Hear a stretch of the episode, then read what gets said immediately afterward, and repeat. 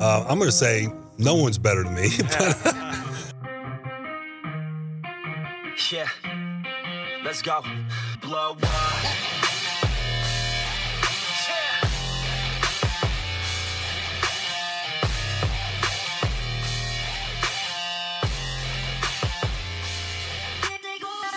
All right, all right, all right. Miami Dolphins fans, welcome to the Wednesday, April 29th edition of Locked On Dolphins. I'm your host, Kyle Crabbs. And we're going to take a look at the rest of these losers in the AFC East today.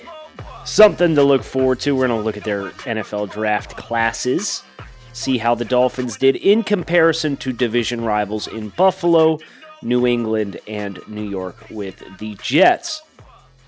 But before we get there, I want to talk about two interesting questions that I had received uh, throughout the course of the Power to the Pod crowdsourcing for yesterday's show. If you didn't listen to yesterday's show, stop what you're doing right now. Go listen to Power to the Pod, which is yesterday's episode, in which the fans tell you and me what the show is about, and then come back and pick up. Nobody will even know that you went. Okay, you could hit it, pick it up right here. Had questions about the Miami Dolphins backfield. Uh, one interesting question there, and I had a question about Curtis Weaver, the defensive end from Boise State, who the Dolphins traded up for in the fifth round of the 2020 NFL Draft. And more specifically regarding Curtis Weaver, why was he here? Because he's a really good football player. So I want to start talking about the Miami Dolphins backfield because the Dolphins they signed Jordan Howard in free agency, which was a huge get. Howard came into the league in 2016, and his first two years in the league, 2016 2017, rushed for a combined 2,400 yards. Bunch of production. Heavy hitter. About 250 carries apiece. Also had 250 carries in 2018, finished just short of 1,000 rushing yards on the season, which was uh, the Matt Nagy season. So, first year with Matt Nagy at the helm, Chicago Bears had big turnaround.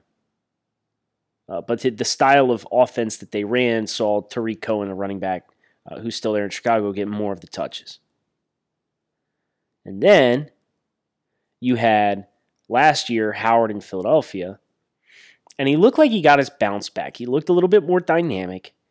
Uh, Philly let him thrive between the tackles, which is where he's best, uh, but he didn't look limited and then he got hurt and succeed. The the job was transitioned to Miles Sanders, uh, second round running back in last year's NFL draft, and the Eagles never looked back. So Howard's expendable signs in Miami two years, nine point eight million dollars or whatever the specifics were.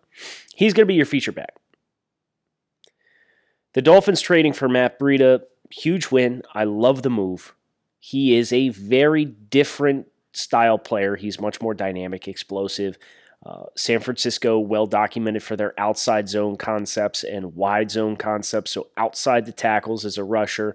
Not super productive as a pass catcher, but uh, he's had 20 catches in each of the last two years. I think his career high is 27. But I wouldn't hang my hat on Matt Breida being the pass catching back. And I think that's why the question that I received was can you walk us through what we should expect the Dolphins' backfield to look like? Because Howard and Breida obviously coming in, they're they're going to be featured names, but like how many backs do should we expect to keep? You know, Myles Gaskin was a draft pick. Patrick Laird was an undrafted free agent. Do we still keep Chandler Cox because of, of the the offensive coordinator change? And the answer to that is yes. I do think you see the Dolphins keep Chandler Cox, uh, fullback from Auburn, who was a seventh round draft selection in last year's NFL draft uh, because he does fill a niche role on your roster that you would otherwise have no one to fill, even though they're going to use fullback less than what the New England Patriots Chad O'Shea style offense ran last year. I still think this regime and coaching staff hand selected Chandler Cox. He fits all the intangibles and football character and, and work ethic pieces that the Dolphins want. He has some versatility. He can be a pass catcher out of the backfield. So I think that added value there, plus what he brings you on special teams. Chandler Cox will make the roster. So that's Howard, Cox, and Breida. I think you get one more. I think you do get a third back. Our options here are Kalen Ballage Myles Gaskin, and Patrick Laird. And call me crazy, but I think Patrick Laird has the best chance to make the roster. Laird had less than 300 snaps on offense last year and still caught 20, 23 footballs on 30 targets for over 200 yards. And uh, the pass catching component looked really easy for him. And he's not spectacular in any physical aspect of his game, but he's quick. Uh, I, I, do think his pass catching is what separates him from Myles Gaskin, uh, who was the team's seventh round pick. Uh, Gaskin was hoping Breida wasn't going to come into the picture because that would be the big play for Gaskin to say, "Oh, well, I'm the change of pass or change of pace guy, a little bit smaller scat back." Nope, Breida's here. I think that makes Gaskin expendable. Don't be one of those people, please, who knocks the Dolphins for spending a draft pick on a player that they're going to cut one year later. Because inevitably somebody will say, wow, Dolphins are idiots. They wasted a draft pick, a seventh round draft pick on Myles Gaskin and couldn't even make the roster in team two. Well, it's kind of point. Seventh round draft picks are effectively lottery tickets to begin with. And that's why I really like the move for Breida because you're you know what you're getting an established three year NFL running back with explosive qualities who's played at a high level at the NFL versus whatever running back you were going to draft in round five. So I think Breida bumps Gaskin off, and I don't think there's any way Kalen Ballage comes back next year. Seemed like he had like a weird attitude. I don't know if you guys remember, but it was like midway through the season, he had like 70 rushing yards on probably close to 70, 70 rush attempts. And he came out and said, I, I, I have nothing to prove, uh, which is a soundbite, you know, maybe is not necessarily how he intended for it to come across. But you make no mistake, as a young running back in the NFL who had half your career rushing yards come on 175 yard rushing touchdown as a rookie against Minnesota – which is more rushing yards than he was able to compile in all of 2019, you absolutely have something to prove. Uh, Ballage, straight line runner, does not redirect well laterally when he's into the line of scrimmage, and he has bad vision.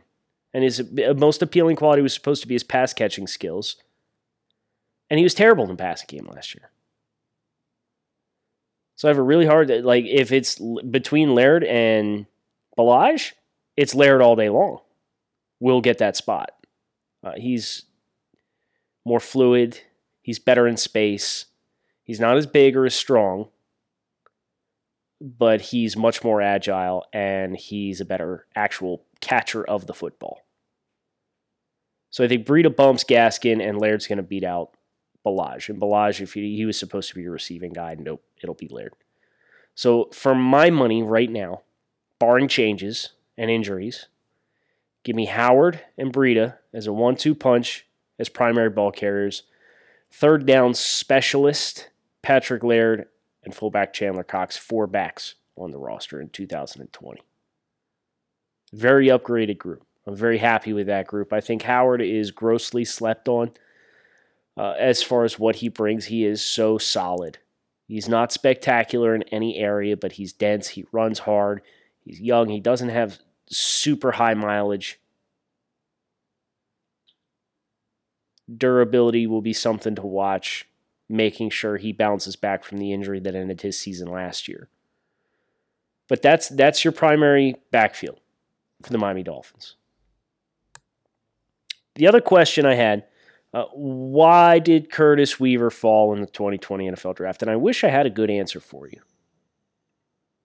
But I don't because it didn't make a lot of sense for Weaver to fall as far as he did. Now, I did put together uh, a list of bullet points here that, that seem to indicate at least some variables. If you looked at Curtis Weaver, he's 6'2, 265.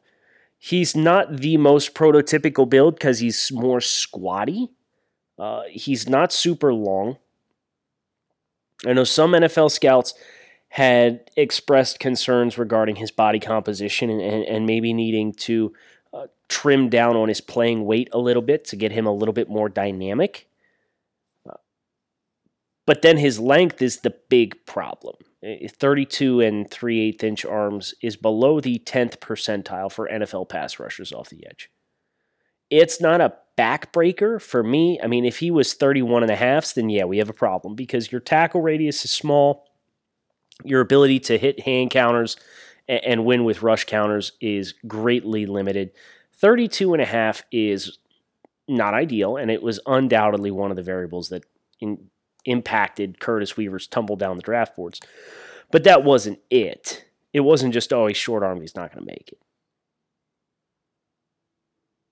The Athletic's Dane Brugler did indicate as well that some NFL scouts may have had an issue with Weaver's maturity as well.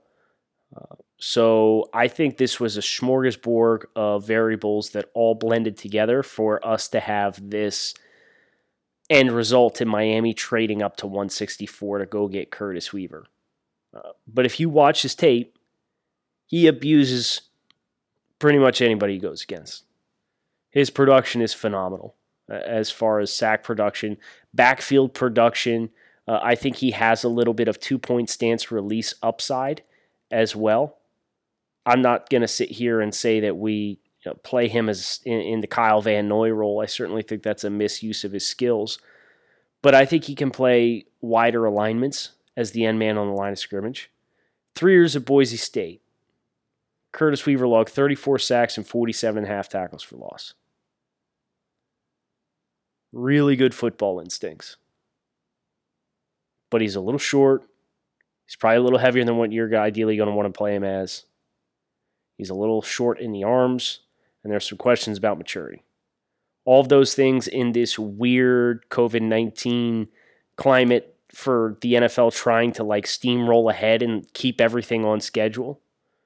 Uh, he's probably somebody whose draft stock was hindered by the travel restrictions and the limitations of access to players and, and not having that one team that really had the chance to like get really comfortable with him so that they can buy him with it being in line with where his tape aligned and suggested that he would be. That's good for the Dolphins. That's great news for the Miami Dolphins. They get a steal there with Curtis Weaver. I think he can be a six to eight sack a year guy. And the Patriots model has load up on six of those guys, and you're fine. And between Christian Wilkins on the inside, and Shaq Lawson, and Daniel Ogbah, and Curtis Weaver, and Kyle Van Noy as a linebacker in the same role. You got plenty of those guys. Raekwon Davis, I think, could be a, I don't want to say eight to ten. Let's say let's say a four to eight sack a year guy on the interior. But he's got all the traits to be even better. If you're like me, you're probably thinking about what to eat for dinner while you're eating lunch. I love food, and that's why I love Postmates. But I kind of love them even more right now because I can get food delivered without even leaving the house or even opening the door. Given what's going on in the world, they've created non contact delivery. So when I order from local restaurants, everything gets left right outside my door. They also have Postmates Pickup, which I've been using to order takeout from my favorite local restaurants. Listen, you guys need to be supporting your neighborhood spots right now. I've only been ordering local because it's a great way to support my community. And Postmates doesn't just deliver burgers and sushi, they actually make my life easier by picking up everything I need from Walgreens and 7 Eleven and dropping it right outside the door. So just download Postmates for iOS or Android, find your favorites, and get anything you want delivered within the hour. For a limited time, Postmates is giving our listeners $100 of free delivery credit for your first seven days. To start your free deliveries, download the app and use the code Locked On NFL. That's code Locked On NFL for $100 of free delivery credit for your first seven days when you download the Postmates app. Anything you need, anytime you need it, Postmate it. Hope you guys are excited about this week. This week, kind of letting the dust settle and looking around the landscape of the rest of the league and seeing what some of these other teams did. I have a good appreciation for what Miami brought to the table. And one of the things that we're going to do today is look through what the rest of the AFC East specifically did because it's relevant to us now. Last year, everybody knew going into the year Miami's not going to compete for diddly poo. They're not in a position. They hit the reset button. They're rebuilding, whatever. This year, you could make the case this is anybody's ball game. And I understand the Patriots still have Bill Belichick, and we'll start there. Patriots originally had first round pick and nothing until the late third round. Well, they traded back a bunch because that's what the Patriots fricking do. And the end result was the Patriots picked safety Kyle Dugger from Lenoir-Rhyne at 37, pass rusher Josh Uche at pick 60, who they traded up to, by the way. Pass rusher slash linebacker Anfernee Jennings from Alabama at 87. Tight end Devin Asiasi from UCLA at 91, who they also traded up to go get. Tight end Dalton Keene from Virginia Tech at 101, who they also traded up to go get. They got this kicker for Marshall that's in the headlines for all the wrong reasons uh, at 159. 182, offensive lineman Michael Onwenu, who I have pounded the table for as a late round option for the Dolphins. Uh, they traded up to go get him as well. They gave up 212 and 213 to go up to 182. Offensive tackle Justin Herron from Wake Forest at pick 195. And then 204 Cass Maluia from Wyoming, a linebacker, and 230 Dustin Woodard, an offensive lineman from Memphis. The biggest impact player on this this draft class is probably going to be Josh Uche, and if you ask me who the second biggest impact player would be, it would be Devin Asiasi because the Patriots are going to be that team this year that runs the ball 35 times a game and plays hard-nosed defense. Their quarterbacks are Jarrett Stidham and Brian Hoyer. They have no cap space.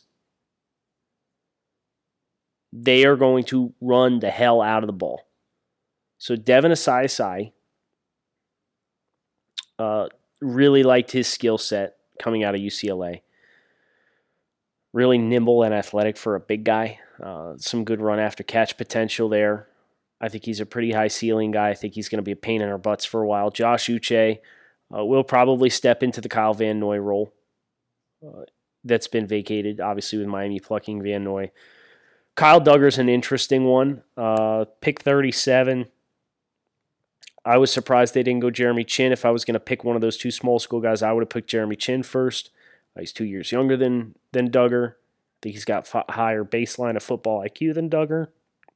But they wanted the splash athlete, and Bill Belichick wants a guy that he's going to get his hands on and, and mold, and that's fine.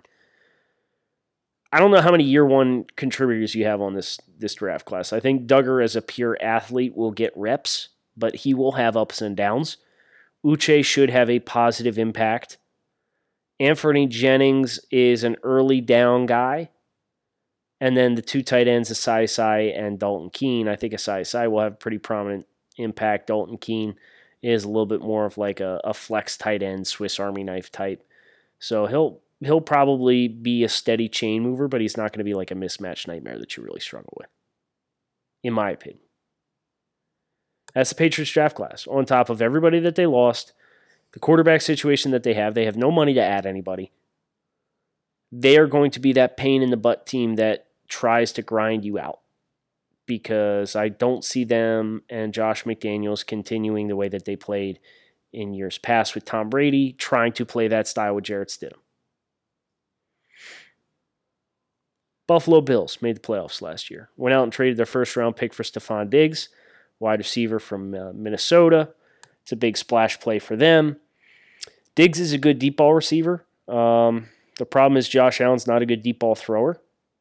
Josh Allen had this big arm coming out of Wyoming and slowly evolved into a really good quick game passer and inside 10 yards and rhythm and if it's in rhythm he's going to hum it but if he tries to you know get outside of structure he's much more potent with his legs than what he is trying to throw the ball deep down the field he does, does not have good timing with his deep ball. So that will be an interesting challenge to watch for Buffalo.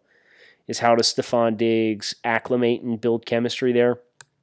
Uh, the Bills, with their draft picks, Epenesa, AJ Epenesa, defensive end from Iowa at 54, uh, running back Zach Moss at 86, wide receiver Gabriel Davis at 128. He was from uh, Central Florida.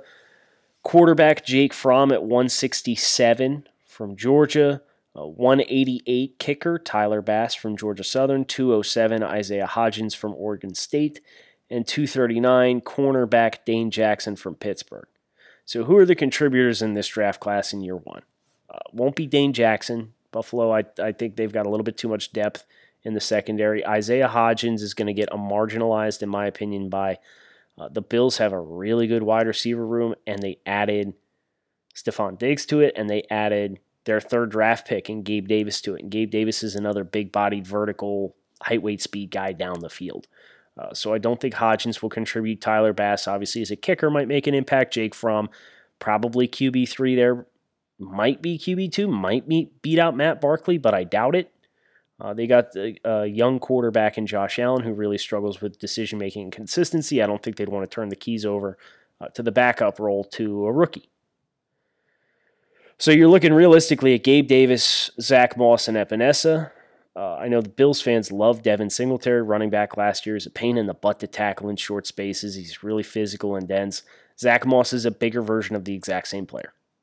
so, um, Buffalo's not going to beat you in the running game with speed. They are going to try and run downhill at you, and that's why I really like what the Dolphins have done with their defensive line. They are constructing a bunch of bangers up front between Raekwon Davis and Shaq uh, Lawson and Emmanuel Ogbah and Christian Wilkins and Devon Cott. Like they've got horses, and then you got Raekwon McMillan behind it. And you got speed with Jerome Baker to scrape sideline to sideline. I really like Miami's construction right now in how they are trying to challenge both the Patriots and the Bills as teams that run the football. And then the Jets obviously went out and got Mekhi Becton in the first round, and, and he was as good of a point of attack and power guy as you could possibly find. So Miami's fighting fire with fire here. So you want to run downhill at us? That's fine. We're not going to get gap penetration guys and get ridden out of gaps. We're going to lock horns with you and stalemate everything. And our athletes on the second level are going to be better than your backs. And that's the case in New England and in Buffalo. Epenesa might be a problem. Uh, he beat the brakes off of Austin Jackson in the bowl game, so that's not ideal. Um, Epenesa is, however, someone who uh, maybe getting some consideration to kick inside and play a little bit of defensive tackle and three technique as well. His athletic profile really uh, came up short at 275. If he would have came in at like 290, 295 pounds and tested the way that he did, you'd be great. But he came in at 275 and ran like sub five sec or over five seconds in the 40 and sub 20 on the bench press and I don't think he he he might have got like 31 on the vert. Uh, barely got under seven and a half seconds at the three cone. So like not a dynamic athlete. He wins with power. So if you get Austin Jackson cleaned up, uh, I'm looking forward to the battle f- between those two guys. But there's no question AJ Epenesa took uh, the the matchup when those two guys played in the bowl game this past year. Epenesa is a good fit for Buffalo and Coach McDermott up there. I think he will be a positive contributor early on in his pro career. Zach Moss will be a positive contributor early on. Gabe Davis, maybe not so much, but at least in the rotation. And those are the contributors you're looking for looking at for the Bills. Which brings us to the Jets. The damn Jets. They plucked Mekhi Becton at 11. They plucked wide receiver Denzel Mims at 59, who was in conversation as a potential late first round guy. They plucked Ashtyn Davis, the safety from Cal, two picks ahead of the Dolphins at 68. They drafted Jabari Zuniga, defensive end from Florida, at 79. At 120, they drafted running back La'Mical Perine from Florida. 125, they got a new backup for Sam Darnold with QB James Morgan from Florida International. 129, they drafted offensive tackle Cameron Clark from Charlotte, who was one of my favorite developmental tackle prospects. 158, they drafted corner Bryce Hall from Virginia, who used to have some first round buzz before he got hurt this past year with a really nasty ankle injury. And then they drafted punter Braden Mann with uh, at 191. These Jets had a good draft class, man. Joe Douglas' first NFL draft in New York with the Jets, and they knocked this out of the park. They got plus value at all of their picks early on. The only pick that I didn't love was Jabari Zuniga, but I know I'm generally lower on him than the consensus. Uh, Becton, Mauler up front, brings a brand new attitude to that line that they don't have. Denzel Mims at 59 is unbelievable value. You know, they could have gone with wide receiver in the first round, elected to uh, attack the whittling depth of a top offensive tackle prospect and come back to wide receiver. And they got a guy that a lot of people had, you know, as a potential top five wide receiver in this class. Ashtyn Davis, two picks in front of the Dolphins, hurts like hell. Uh, especially because Gregg Williams' defense loves to play deep single high, and he's playing 15 to 20 yards off the ball. That'll be Ashtyn Davis, and he will thrive in that role. The good news for the Jets, and I talked about this a little bit today on uh, Draft Dudes with Joe Marino, who's a Buffalo Bills fan, uh, who's my colleague at the Draft Network. Uh, the the Jets, I don't love their corner room, and I don't love their edge rush group. So they got good safeties between Jamal Adams and Marcus Maye and, and uh, Ashtyn Davis. And they got physical hitters on the interior defensive line, but nobody who's going to penetrate gaps and really stress you other than if Quinnen Williams flips the switch. Their linebackers are athletic, but their edge rush group and their corner group is soft, in my opinion. It's the weak spots on their roster.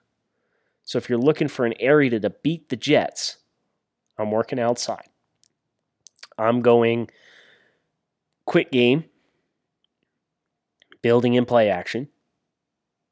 You could go deep set if you want, and you can take deeper, like seven step drop game.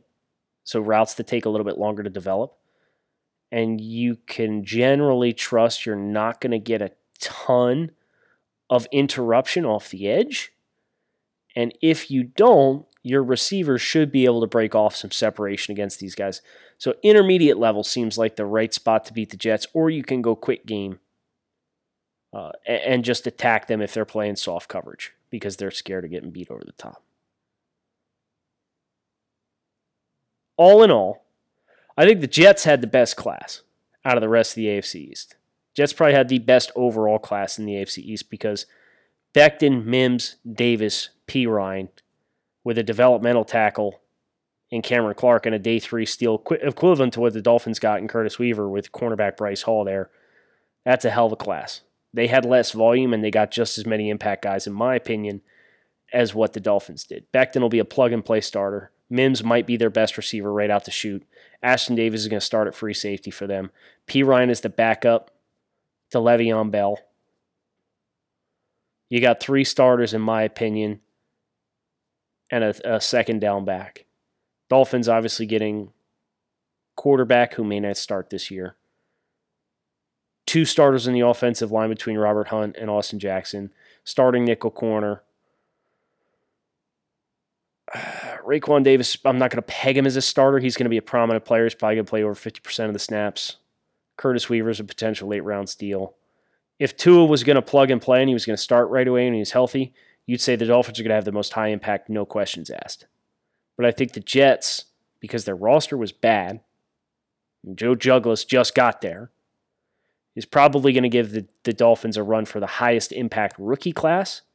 But the Dolphins with that volume and Tua Tagovailoa in the mix, I think they're going to be the draft class that is the cream of the crop for the AFC East when we look back on this in a few years because of that quarterback situation. Hope you guys enjoyed this look at the AFC East. I know I don't enjoy talking about the GD Jets and the Patriots and the Bills, but to know thy enemy is to know thyself. And we got to know ourselves and the rest of the AFC East here on this episode of Locked On Dolphins. I'm Kyle Crabbs. Come back tomorrow. We got two more shows this week. Lots of recap, and we're going to take some deep dives into these rookies, as I promised. But this seemed like as good a chance of any now that the dust has settled to really dig through and look at the AFC East, the landscape, how these draft classes are going to impact the Dolphins. And we did that today. I'll be back tomorrow with some more of your Miami Dolphins football. So keep it locked in right here on Locked On Dolphins.